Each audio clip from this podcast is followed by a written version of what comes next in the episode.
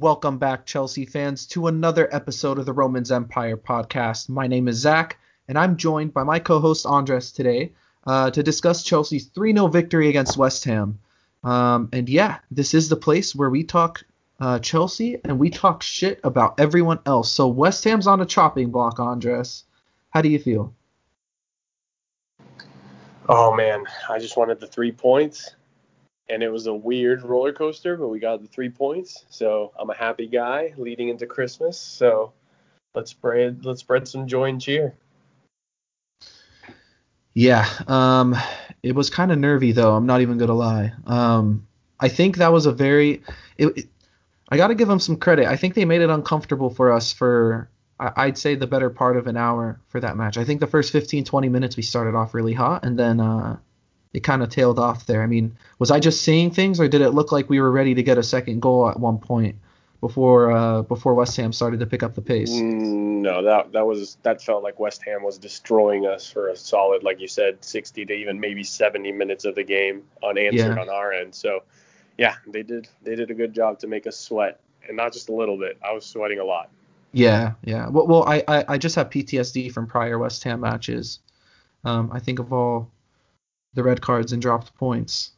Um, I don't know for some reason.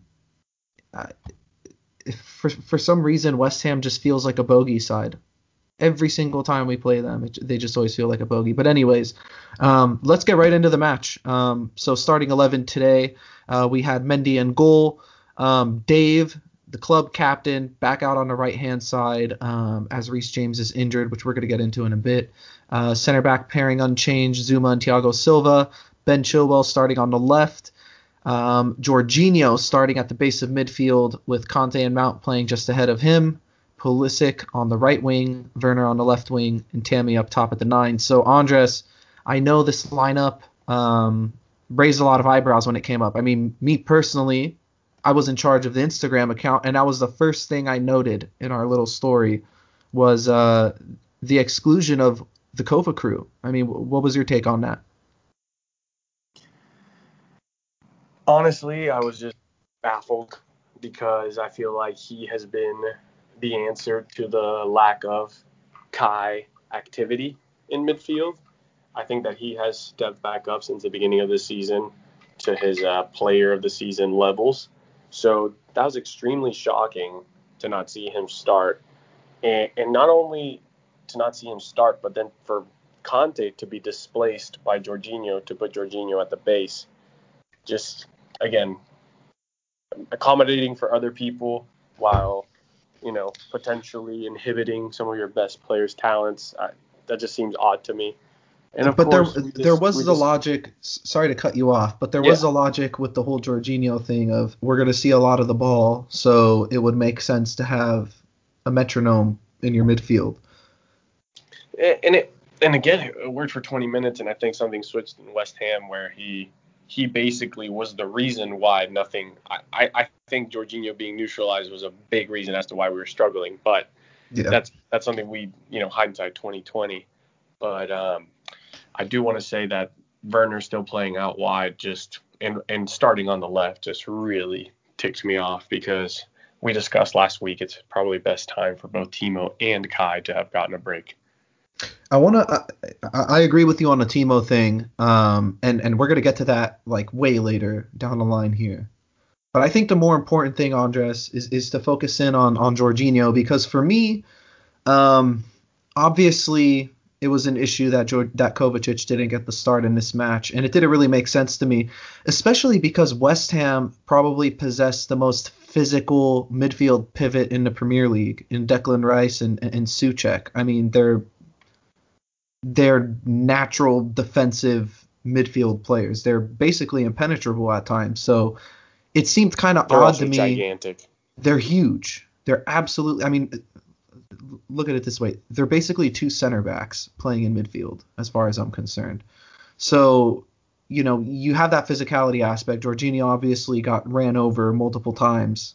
Um, but the thing that kind of irks me in these kind of matches is if the other team's going to be sitting deep and we're expecting possession and we're going to be playing a high line anyways, Thiago Silva could do the exact same thing and has a similar range of passing and could perform a similar role to what Jorginho is supposed to be doing.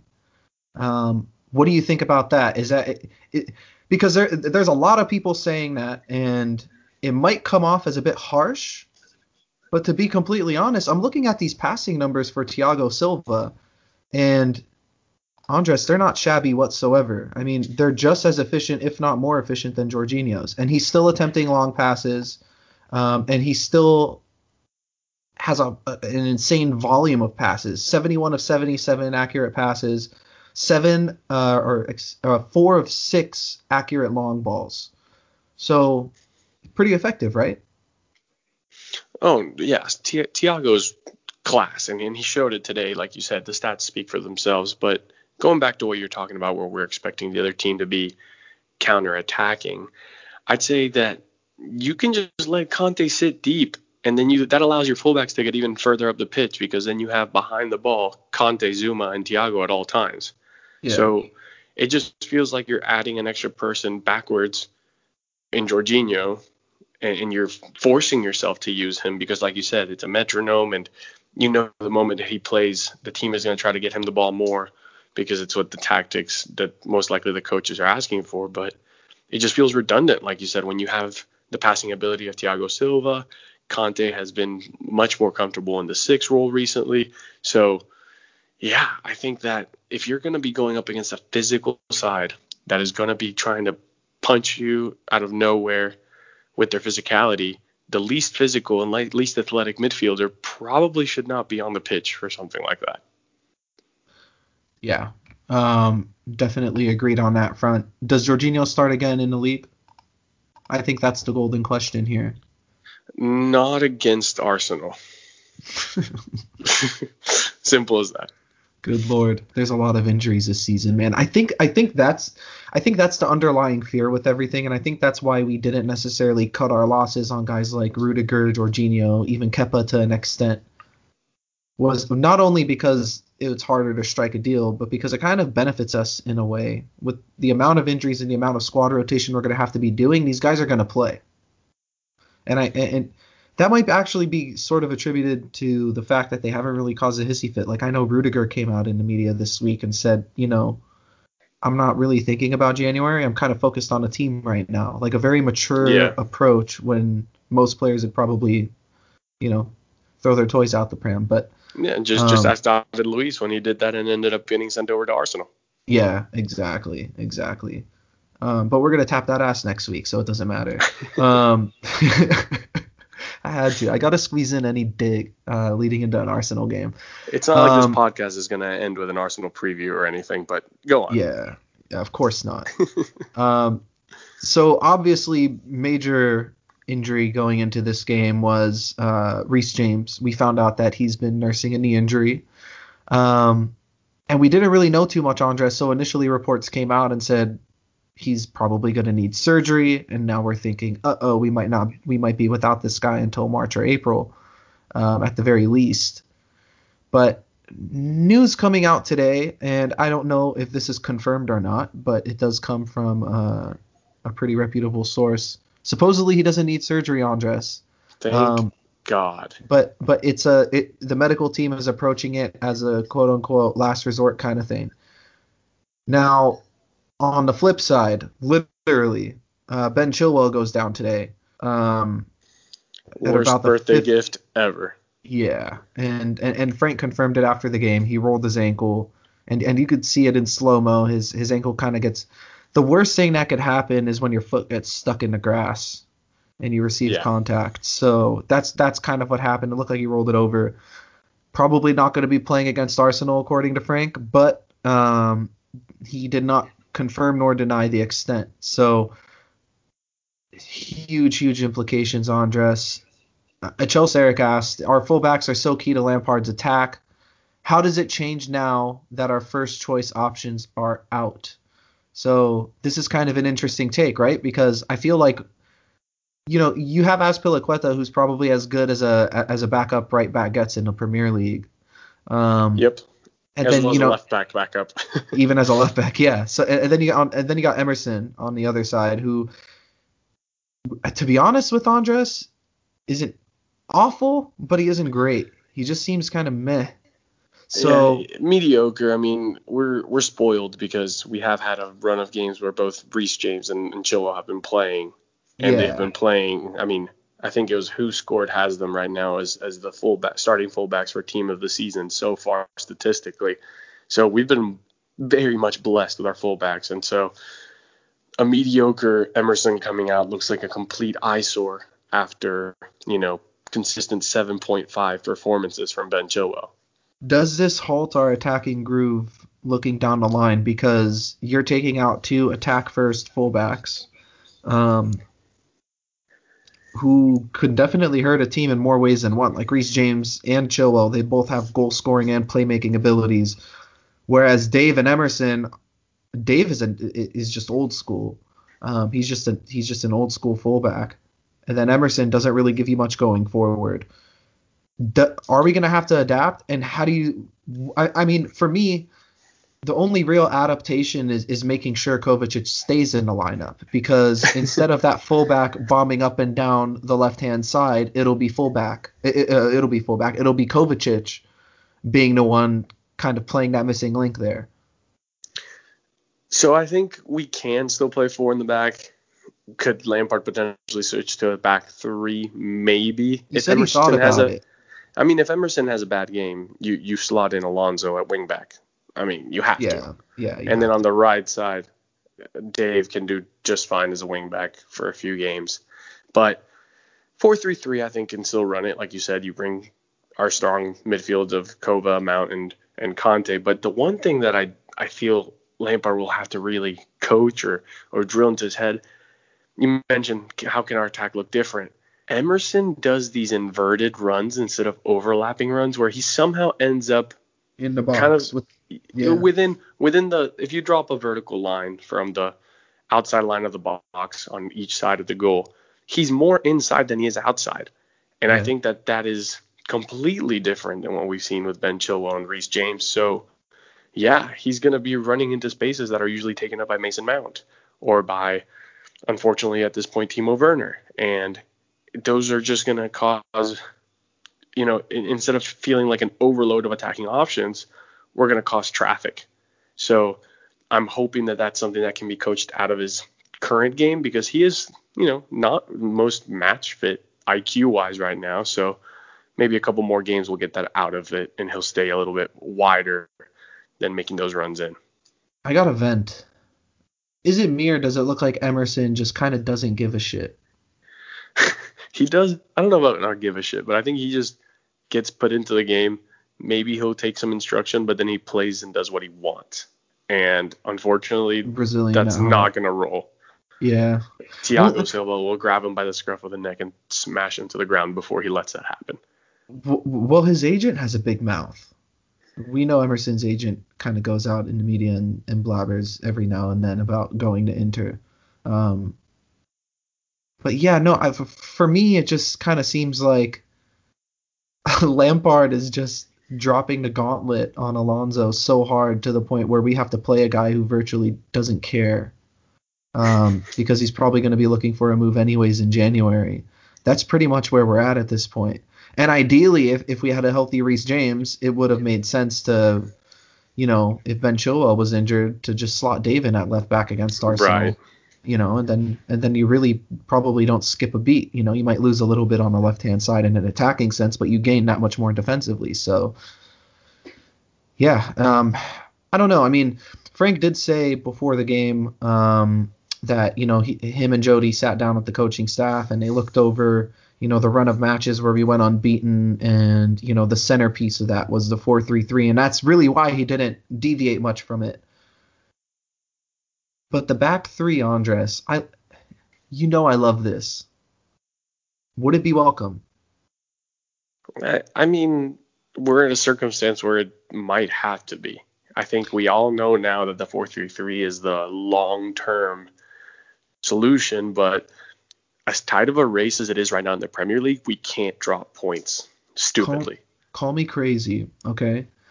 But I think the back three is the only way we can get Timo playing in an inside forward position off a center forward without going 4-4-2. I mean, Yeah, it's, it's, it's the if only he's not the- system. if he's not the role striker, then, then It- maybe because we had, you know, the difference. You know, we we complained so much about Mason Mount playing on the wing, but the moment we played in a three-four-three, and he's slotted wide of the forward, he was Oh, a different player a there. different player, yeah. Right. So, yeah, I, I I can't disagree with you. That might be what we need to do. Yeah, I mean, I mean that's something I was thinking about when I was watching the game today because for me, Timo gets all of his chances when he combines. When it's a quick combination and boom, he's off. Or Right. it's a or it's a quick counter attack and he's running off of off of someone with the ball with the ball at their feet like a Pulisic where you know he laid him off and I think we all know what happened there. But um, that might be the only way that we can get or that might be one of the ways that we could get Timo back into things because let's not forget RB Leipzig did play. I, I know we were supposed to get to Timo later on, just but fuck it, let's just get there now. RB Leipzig did play a back three last season, and we always talk about Timo playing off a center forward. Now it was either in a two or sometimes it was even in a three where he was playing as one of those inside forward positions. I mean, he, he also played as the as the middle one too. So Yeah. yeah, he the familiarity with the back three is there for sure. I don't know. Maybe he won't I have mean, to actually- focus too much on tracking back, doing the hard yards. Right. Maybe that's part of it. Maybe because the wingbacks are also further forward than the fullback, they'll be, you know, receiving the ball to feet where Timo's currently receiving the ball to feet. So maybe he won't be standing there and having to create as much for himself. I think the other thing, I mean, we've been talking about this. His confidence is shot because we talk about combining and, and, how he could do that, but he's still not doing that either. Meanwhile, we see Pulisic doing all these one twos with Tammy that we're like, whoa, where did these come from? We don't even see Tammy doing these often. But with Pulisic, they felt natural today. So Yeah. honestly, you talk about this formation, I'm at a point where maybe hypnosis might be what we need to do and just get this stint of bad games out of his head. I mean, the guy just needs a break. We need to stop putting him in a People position. are saying he needs to get dropped. I mean, And, and I think it's it's mer- it's it's it's fair. The guy's Yeah. missed the, today. He missed the chance. We all agree should have been at least a better effort. Yeah. It- the commentator said he tried to go for a nutmeg off of the Pulisic through ball, but come on. the whole far Come- post is open. I, I, far, I think I think I think he got caught post, in he- he, got caught in two minds. I think he's because the near post opened up for a second, and I think he committed to it, and then tried to change his mind, and and then at that point he but just but that comes with lack of confidence. Yeah, yeah, yeah, hundred percent. It's it's it's So- not being clinical. just just like Kai got benched, I think that Timo needs to get benched as well. And and it's not a long term thing. It's just the guy is obviously rattled, and you don't want to just keep smashing him with poor performance after poor performance because then there's no turning that back. Like we have Cho and Ziyech, who uh, Ziyech and Cho are, are apparently almost ready, which means Pulisic can go back to his left side. Give the guy a break. Just give the guy a break. Yeah. Well, especially with Timo, you know, he said he said in an interview that he was feeling, you know, the physicality of the Premier League and he expected it coming in, but he did not expect this.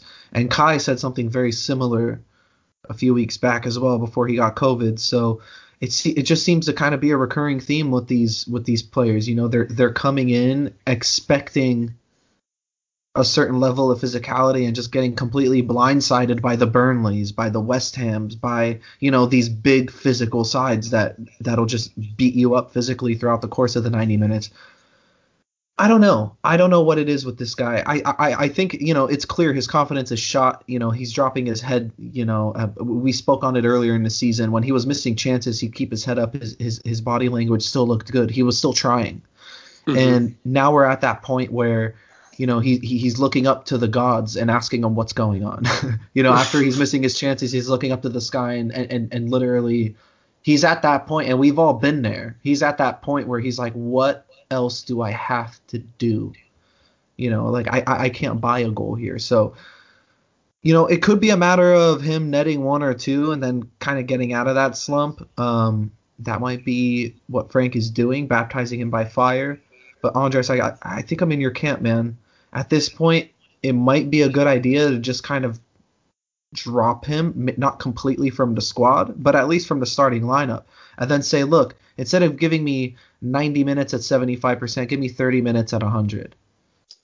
And at this point, like if we're starting a game with Giroud or Tammy, when you when you make a sub for Giroud or Tammy and you bring the other guy in, being Giroud starts, Tammy comes in, or vice versa, you're not you're not bringing a different a that big of a different dynamic.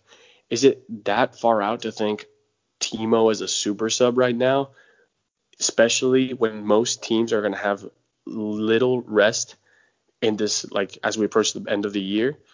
20 minutes of a fully rested Timo Werner up the middle could be what he needs for his confidence. Other people are going to be tired. He just needs to make in the runs in behind. He gets to play his natural position. And meanwhile, Tammy and Giroud are scoring. So keep them starting up the middle too. It, it's just well, we shouldn't shoehorn him into the left side. Uh, yeah, I, I I think that's a given for sure. You know, Tammy and uh, Tammy and Ollie have done enough to definitely stake their claim as a center forwards. I don't think Timo's in that conversation right now. He never got um, a fair chance, but yeah. Well, yeah, even, yeah, even less now. But look, yeah, he never got a fair chance. But at the same time, if if Tammy scores when he plays, and then when Olivier comes in, I mean, even if Olivier doesn't score, he's performing. You know, he's meeting that expectation every single time, mind you. Where does Timo really find his minutes? You know what I'm saying? But but that's my that's point. I think that's the issue. Yeah. My point is, right now we're going to be playing games in three to four day rest. Switch between Tammy and Giroud as the starters and you bring Timo as a change of pace sub. You could even bring Timo as a change of pace sub on the wing. Ah, I mean, even mm. that's not crazy. It, no, no, no. It's not. It, it, in the sense that, you know, in the last 15 or 20 minutes, you could just have him playing off a back shoulder and just, you know, trying to nick, and, a, nick one or something. And, you know, and while he missed he missed the chances, like he also made those runs, but I feel like the players, some of our players in midfield don't even see those runs because today there was a clear one that he made from yeah. a wide position. The ball never got to him. Yeah. Yeah, I think I, I think it, I, where, where he was at the he was at the on the right side. Yes, and and, yeah. and and that's my point. It's if if we're trying to get his confidence back, dude, put Cho in at wide if you want to get a wide sub. Let let Timo get his minutes up in the middle, even if it's 20 minutes. Like yeah. at this point, let him not have to think about things and and just do his thing up the middle. But and I yeah. think Timo's a type of player that definitely does need space to oh, be of course to, to thrive. So I mean Leonard Cohen had something funny to say about Timo just while we wrap him up really quick. Um, he said, "Dear Pod, I'm sure you're going to get a lot of questions about Timo, uh, which is funny. Um, we actually did. Um, so this is just a statement. I just kind of feel sorry for him right now, bro. What you, me too, Leonard. Me too. same boat. I'm in the same boat because with Timo, it's not that, you know, you know, he's not. The thing I like about him is that he's not moping yet. You know, he's not he's not pulling that Morata, you know, why me, crybaby face. You know, at, at least his body language is changing, yes, but it's not. I, I wouldn't say that it's it's all negative yet. It definitely it, it's still far from that, and I don't think Timo's that type of player. Regardless, I think he's a bit more self-aware than than Morata. Um, but I do want to move on. I want to talk about Thiago Silva a bit, Andres, because for me he was my man of the match on the day. Um, so in total, seven clearances, three interceptions, won seven out of eleven of his aerial with his goals. Nuts. Yeah, two with his nuts. Um, he obviously had a goal today, and then I mean I mentioned it mentioned it a little bit earlier the passing. I mean, 95 total touches, 71 of 77 accurate passes. I mean, the guy is is a regista and a center back and a leader and a goal scorer all mixed into one, isn't he? It, oh, definitely. And I and I noticed too today there was a out of the players that were surrounding him, he could speak fluently and clearly to Mendy, Emerson, Zouma, Azpi, Jorginho, and Kanté. I don't know how much that really played into his performance, but the fact that he could switch between Portuguese and French fluently might have been a part of it. But you know, we we talk about how players have to adjust the language and whatnot, and, and I'm sure he's taking his English lessons. But when he when you surround him with something comfortable like that, I feel like it even shows more of what he can do. His leadership can even take a further role and then yeah, the the numbers come with that. this was the type of game, and and, and I feel, we we say this every week, Andres, right? Especially when we were on our little win streak. This is a type of game where we would have dropped points last season, and oh, this is exactly the kind of game where we would have dropped points last season because Yeah. you know Seventy we were minutes were on our back. we were constantly looking for ways to break teams down and we couldn't we and, and for some reason we just could not do that via set piece and sometimes that's what it comes down to in a game like this you know it to me this is the kind of game where if Thiago Silva doesn't get that first goal there's it's probably winds up nil nil or we wind up probably losing Or they score first.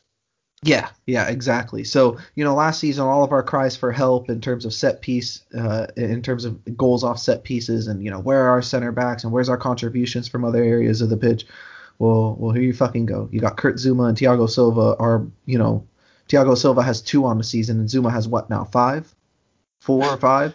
Something So- along those lines. I mean, And, and and I don't want to take anything away from them, but since we have Arsenal coming up and we like to talk shit, um, uh, they're gonna is it feast. They possibly is it possible that the set pieces are also getting better because Willian isn't taking them? Just just the thought. You have to take a dig at Willian, man. Um, Always. to be fair, I think I never thought Willian was an elite uh, set piece taker besides the 2014-15 season where it seemed like that was the only way we could buy a goal. But that was off free kicks. It, was still wasn't corners. Willian's inability to beat the first man was the most frustrating thing about his game. But I, I, I think in Mason Mount, um, in particular, I think we have an actual set piece specialist for corners. I mean, the way he hits the ball, the type of whip he delivers on it, even on the crosses, um, it's scary for defenders to to defend. And and and you you look further down in the team, Andres, and this is the beauty of the way this team is constructed. You got Mason Mount, you got Chilwell, and you got Reece James and Hakim Ziyech, who could all take corner kicks at a very high level. I'd say maybe two of those guys could be, take corners at an elite level, and, and you could probably take your pick between Ray, uh, Reece and Mason and Ziyech. So one A, one B, and Yeah. then you know Ziyech. No, it's, it, you got Ziyech and, and Mount, and it depends on what kind of bend you want. Do you want it curling towards the goal? Do you want it curling away from the goal? And you have two guys that do it.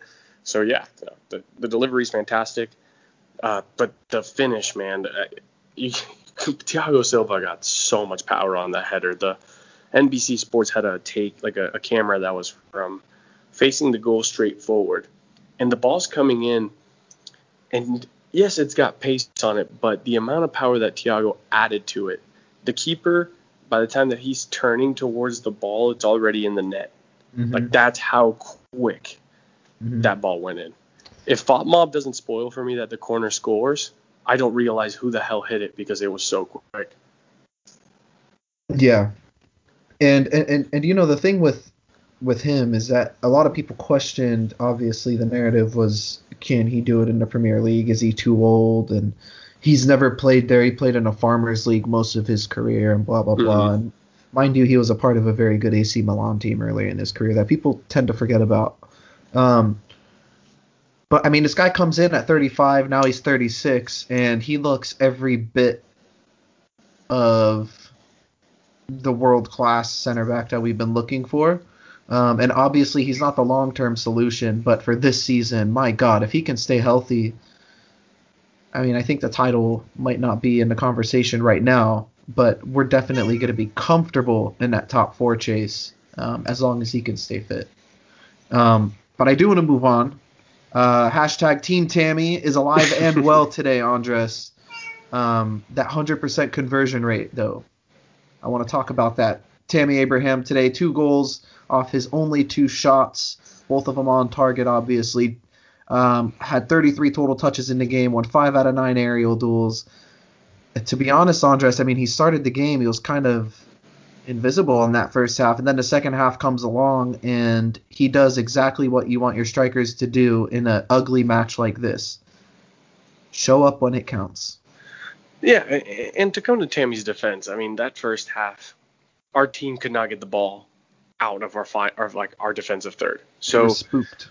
th- there was I, I hate I had an argument with a buddy who was like, "Oh, I thought you said the team was going to play better without Giroud in the starting 11." And what I was trying to say by that is that I think while Giroud is scoring and his form individually is great, he's a little static. So then he's like, "Well, Tammy's not doing anything." It's like, "Well, Tammy's not even touching the ball. The the midfield's not even getting the ball to the final third. So you can't make that sort of argument that Tammy's having a bad game when he's trying to get the ball and the ball never made it there. Now in the second half, you, you're hailing Team Tammy and he did he deserves it for scoring, but up until my boy Kovacic came on, the midfield was a mess. Once we got that ball starting to go to the final third, Tammy was holding people up. He was playing people through. So even outside of his two goals, which again, both of the times he scored, he first worked as a target man to help his teammates get to a better space. He finished them, and that's all you want from a from a uh, striker. And those two goals came at the perfect time because they were coming at us for about 50 minutes at that point, and you knew a goal was coming West Ham's way. And then Tammy double pumps a shotgun and scores twice in a minute, and we're good to go. I mean, that first goal, um, whether it was a shot or pass, who who nobody knows. I think it was a shot that he just scuffed.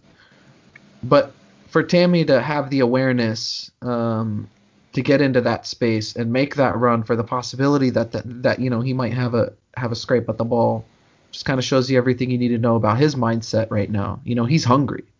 Um, and and I think that second goal in particular just kind of showed you what kind of confidence the first goal gave him. Um, a lot of players would, and it might seem easy from the angle we were looking at it, but a lot of players would fuck that up.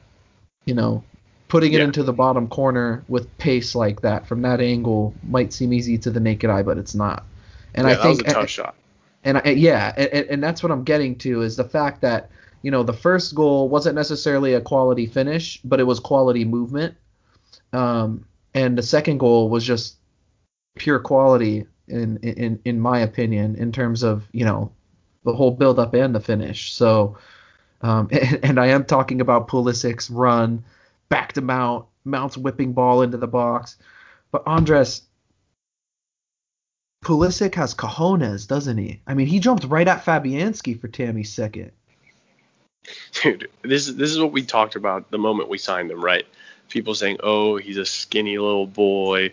He's gonna get wrecked by the Premier League." Dude, this guy's been getting beat up by Costa Ricans, Panamanians, Mexicans, CONCACAF is not Guatemalans. These Yeah, dudes are trying to kick the crap out of him, elbow him, shoulder him, and you see that today. There was he was squeezing through tight spaces, like you said. He body checked Fabianski, not intentionally, but he wasn't afraid of the contact when most people I think are. he did it intentionally for sure. I in that in that in that situation, Pulisic has to attack the ball, and he knows Fabianski is going to make a move on it. If Pulisic doesn't attack the ball, Fabianski gets a clean punch, and and and West Ham's out. But because Pulisic attacks the ball, now Fabianski fumbles it, and it falls falls to the right person at the right time. Yeah, and, and and apart from that goal, which again he deserves most of the credit for, there was another run he made. I believe it was still in the first half where he got through two people, squeaked in between two, and then his own accidental touch, Yep. which was the only thing that And he kept him from. Yeah. He got pissed. He like got he really was pissed. like, and, and, and you love to see that. Like he knew he had a highlight play of the week. He had it, and just a bad touch. It was a similar. It was a it. similar like he split the defenders in a similar way to what Hazard did a few years back against West Ham. Yeah. Yes. Yeah. I believe But that was the- the- Hazard's last goal for us against West Ham. Yeah, it was in his final season for sure. It was when Yeah. him and Loftus Cheek were having that kind of crazy chemistry. But I digress. Um, Pulisic was fantastic again today. We saw him switch back to his stronger left side with Timo. And again, we know this. We know that him on the left is, is 10 times the player. He also had some good movements on the right, but the fact that he didn't have to stay on the right for 90 minutes, I think really benefited him today. Mm-hmm. And just seeing him enjoy his football is great. I'm hoping he can continue that. I'm hoping that with Cho and Ziyech also coming back healthy, that means he won't have to overexert himself in this Yeah. run of games, and we can keep him healthy for a longer stint than we than we've been able to this season. You know, I'm gonna say this is unbiased, and everyone else is gonna say fuck you, but um, I think he's still our most consistently dangerous attacking player, week in and week out. Individually create for yourself, I agree. Um, for the team's he, benefit, I think that I saw recently that Ziyech is far more critical than we oh yeah, yeah. see sometimes. But, but individually, as a guy that can, as a guy that can, you know, X factor. The game's been against us the whole time, and we need to score against the run of play. hundred percent, it's Pulisic. Yeah, yeah, and I think Pulisic is, is, is similar to to Hazard in the sense that um, he's very adaptable to the to the to and fro of the game. Like you know, he could play on the counter we saw it against City, how clinical he can be on a counterattack, but then he could also play against deep lying teams as well. Whereas, like, you know, we were talking about Timo earlier. Well, maybe this guy just needs space. Well, then now we got to change the whole way we play. You know, and, and and I think in that respect, Pulisic is probably at this point individually our best attacker. So um, it's it is a little biased, Andres. I'm gonna admit I mean, I'm American and I'm allowed to say that. But at the same time, if someone actually wants to have a legitimate argument about it, he's right up there. Um, so suck on that. Um, but yeah, I mean, what else did you kind of make of this game, Andres? I mean, Mason Mount obviously influential um, throughout. Um, to be honest with you, I really thought we were going to start with a double pivot and him at the 10, but it looked like he kind of took up the creativity upon himself anyways um, even even though he was playing as a as a pseudo eight so. Uh, yeah he was at the eight for sure and he had to. I mean Kanté and, and Jorginho are not gonna do much with their feet. The yeah. addition of Kovacic could have been earlier. Uh, again that's hindsight 2020 we still got the win. Big three points it's just we needed the three points. A three 0 victory is just icing on the cake. Yeah. Uh, but yeah, it's just we need to ride this wave. We need to get a result on Boxing Day, and and keep pace because United is a game back, and if they win that game, they're essentially solidly in second place. Meanwhile, Tottenham is starting their descent. So while others may be moving up and down, we just need to make sure that we're doing our part to stay up with Liverpool mm-hmm. and I don't see that I don't see that being uh, even with our injuries too hard to achieve. We just got to stay within touching distance, and, and, I think I think now as the season's starting to take shape, I think my main goal is to finish higher than United because I think that'll be just incredibly embarrassing. Um, I'm I'm just being sarcastic.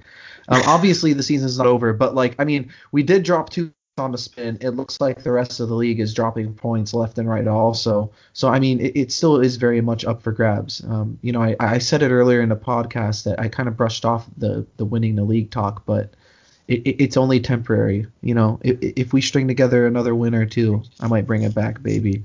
Um, but we do got some Twitter questions. So Andres, I mean, moving into the Arsenal match, um, Ron had a question for us. He wants to know. Um, Olivier Giroud has to start against his old team, right? Can you really bench Tammy after he scores two goals? That's what I say too. Hashtag Team Tammy, baby. Second question Tammy, for Ron. And, oh wait, we also have to remember that Tammy had one of his best individual skill moves against, I believe, Mustafi yeah. to get a winning goal against Arsenal last last was season. Was it a skill so, move or was Mustafi's defending just? It, he did a little. He did a little dream shake, you know, faked turning one way, turned back the other. Yeah, you I, I, give it a move. Olajuwon, didn't you? Heck yeah. You are from Houston, aren't you? I don't have much to cheer about with the Rockets right now, so yeah. yeah, you guys have a big wall to climb. Um, anyways, Ron has a second question. Uh, he says, I say if Hakim is healthy, start him. Olivier Giroud and Pulisic. Have Timo sit. Cho and Kai can back him up. Um, li- look, man, this is this is bold from Zarron, aka Bone Daddy, aka Bone Daddy Cool, aka Bone Daddy Deluxe, aka Bone Daddy Supreme. So I mean, w- w- I mean, we talked about Giroud. I think we both agree that Tammy is probably the one that should be starting against Arsenal, especially Mm-hmm. because they're not very mobile back there with David Luiz. Um, would you start Ziyech this soon? Yes. Just Yeah, based, based on what we see. Yeah, based on the form of everyone. I mean, Werner needs again. Werner needs to sit. I don't think you stick Kai Havertz out on the wing either.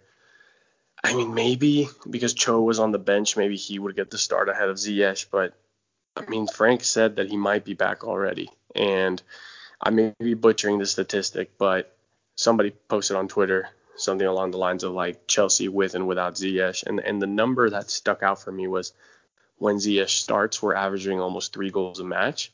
And when Ziyech doesn't start, that number goes down by half, and I believe it goes 1.68 or 1.86.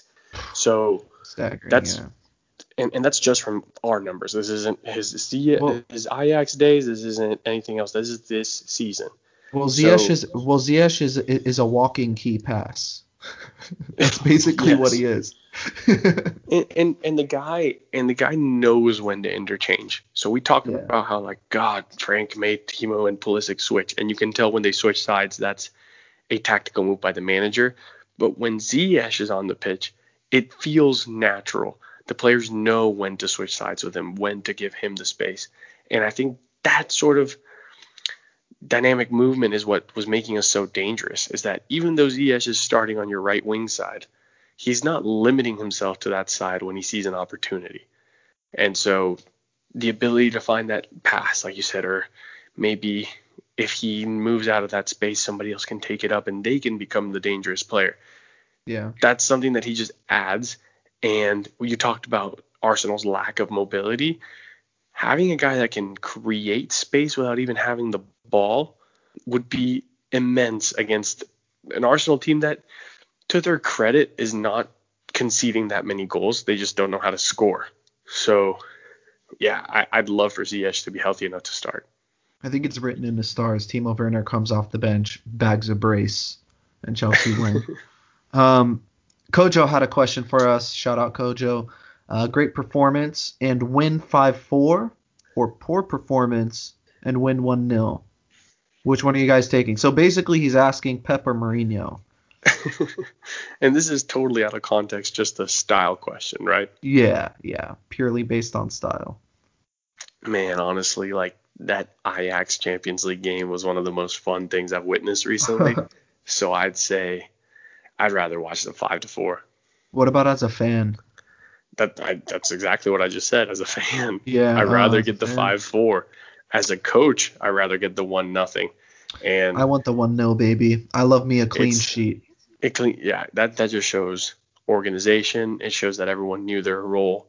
There's nothing nobody, like there's nobody nothing had a moment, a lapse of a lapse of uh, focus. That's what that tells me. I might be a little bit out of touch here, Andres. Um, but I, I have a buddy of mine, and he used this term called sunning somebody, where like basically like it's basically when you I don't know if it's like your elder, but like you basically shit on someone, like kind of like what Chelsea did to West Ham, right? Like where we beat them 3-0, like we kind of sunned them. I think I think that term could only apply when you get a shutout or a clean sheet. So like a 1-0 to me is like sunning the other team. Even though we it- who cares if it was only one goal? You didn't fucking score on us. You know what I mean? I don't think a 5-4 would let you sun the other team. That's fair because you could Yeah. say that. Oh, you just got lucky at the end there. Yeah, Or yeah, we, yeah. We had you yeah. up against the. Yeah, I see what yeah. you're saying. You, five four is like it could have gone either way, but one nil's like, you know, you could pull out the good, good old Mourinho code and go the best team won, type Yeah. of thing. But anyways, um, let's get in a little bit into this Arsenal preview. I mean, we talked a lot of shit about them last week. Um, we'll continue to talk shit about them till the end of time. Um, 15th in the table, which is absolutely phenomenal. Um, they failed to win in each of their last seven matches in the Premier League. Andres, guess what? That's absolutely phenomenal as well. Um, their last win was on November 1st in the league via a Pierre-Emerick Aubameyang penalty, Um, and then he endured a whole goal drought in which Arsenal failed to win any of their games and still continue to win any of their games. And he did um, score an own goal in that drought as well. Yes. So, um, but didn't he score last? He scored again? recently. Yeah. So he's basically at zero at one goal on the season because he scored two and concede and, and scored one own goal. So wow, talk about a goal drought. Um, but anyways, I mean this is something interesting, and we didn't even realize this until we uh, hit the record button. But Andres, I mean they play Man City tomorrow in the Carabao Cup. Mm-hmm. Um, now, I said it kind of tongue in cheek, but it is kind of true they're going to put out a strong team because that's their best chance at silverware, right? Yeah. As much as their form in Europa League is good, they haven't faced anybody in the Europa League, so I don't even want to consider them favorites there. But yeah, the the Carabao Cup is is done in I believe three more matches or or maybe four. And after City, I don't think they'll have much competition until the final if they can get past City. So Arteta needs to get a big statement win right now. And taking down City would be something to kind of silence the hashtag Arteta out people. I'm not saying that they're going to beat City, but I'm saying they're going to do their best to try that. Hashtag Wenger in, baby. I'm so glad that Wenger in came back not once but twice since he's been gone. Jesus. It's Insane. gotten to that point. Yeah, it, it really has. So I mean, I'm gonna kind of take the lead here, Andres. Um, and I'm gonna I'm gonna go ahead and put Psalm's prediction in here as a 2-2 draw. There's gonna be a lot of goals. It could go either way. Um, and then my prediction is gonna be, um, I think it's gonna be a very comfortable 2-0 um, to Chelsea. I was gonna say the same thing. I don't know if it'll be a goal fest. I think that maybe it'll look a little similar to today, where we might get an early goal, then they settle into the match, and then we can catch them in a counterattack situation when they're trying their best to get a draw. And yeah, we'll be able to find a key pass behind the center back and have somebody slot it in and for a 2 0. So that that's my prediction. I don't know about comfortable. I think it'll be a little sweaty just because it is a derby, you know, London derby. People like to show up to those, especially when they're mediocre, bottom feeding relegation sides trying to scrape into survival. So you never know. Yeah, so I mean, um, Arsenal in this game, uh, they're gonna get Gabriel back because I know that he picked up a red card a few matches ago.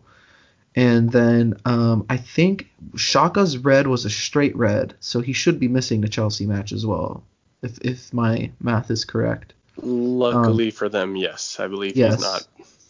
Yeah, and every and every Arsenal fan um, is, is is very happy about that Xhaka red card. But anyways, I mean that does kind of bring us to the end of today's episode. And for all of you Rep Ultras, since we won't be speaking to you until after uh, the holidays. We wish you a very, very happy holidays to those that celebrate Christmas. Merry Christmas. Um, and you know, Feliz we hope you stay. Navidad. Feliz Navidad. All that, all the other languages um, that Andres knows how to speak. Andres, just go ahead. Just riddle off like eight different languages. All eight of them. Um, oh God. No, I'm just kidding. Um, but yeah, anyways, I mean, we, we, wish you guys a happy holiday. Stay safe, um, and uh, we'll see you soon. So until next time, keep the blue flag flying high.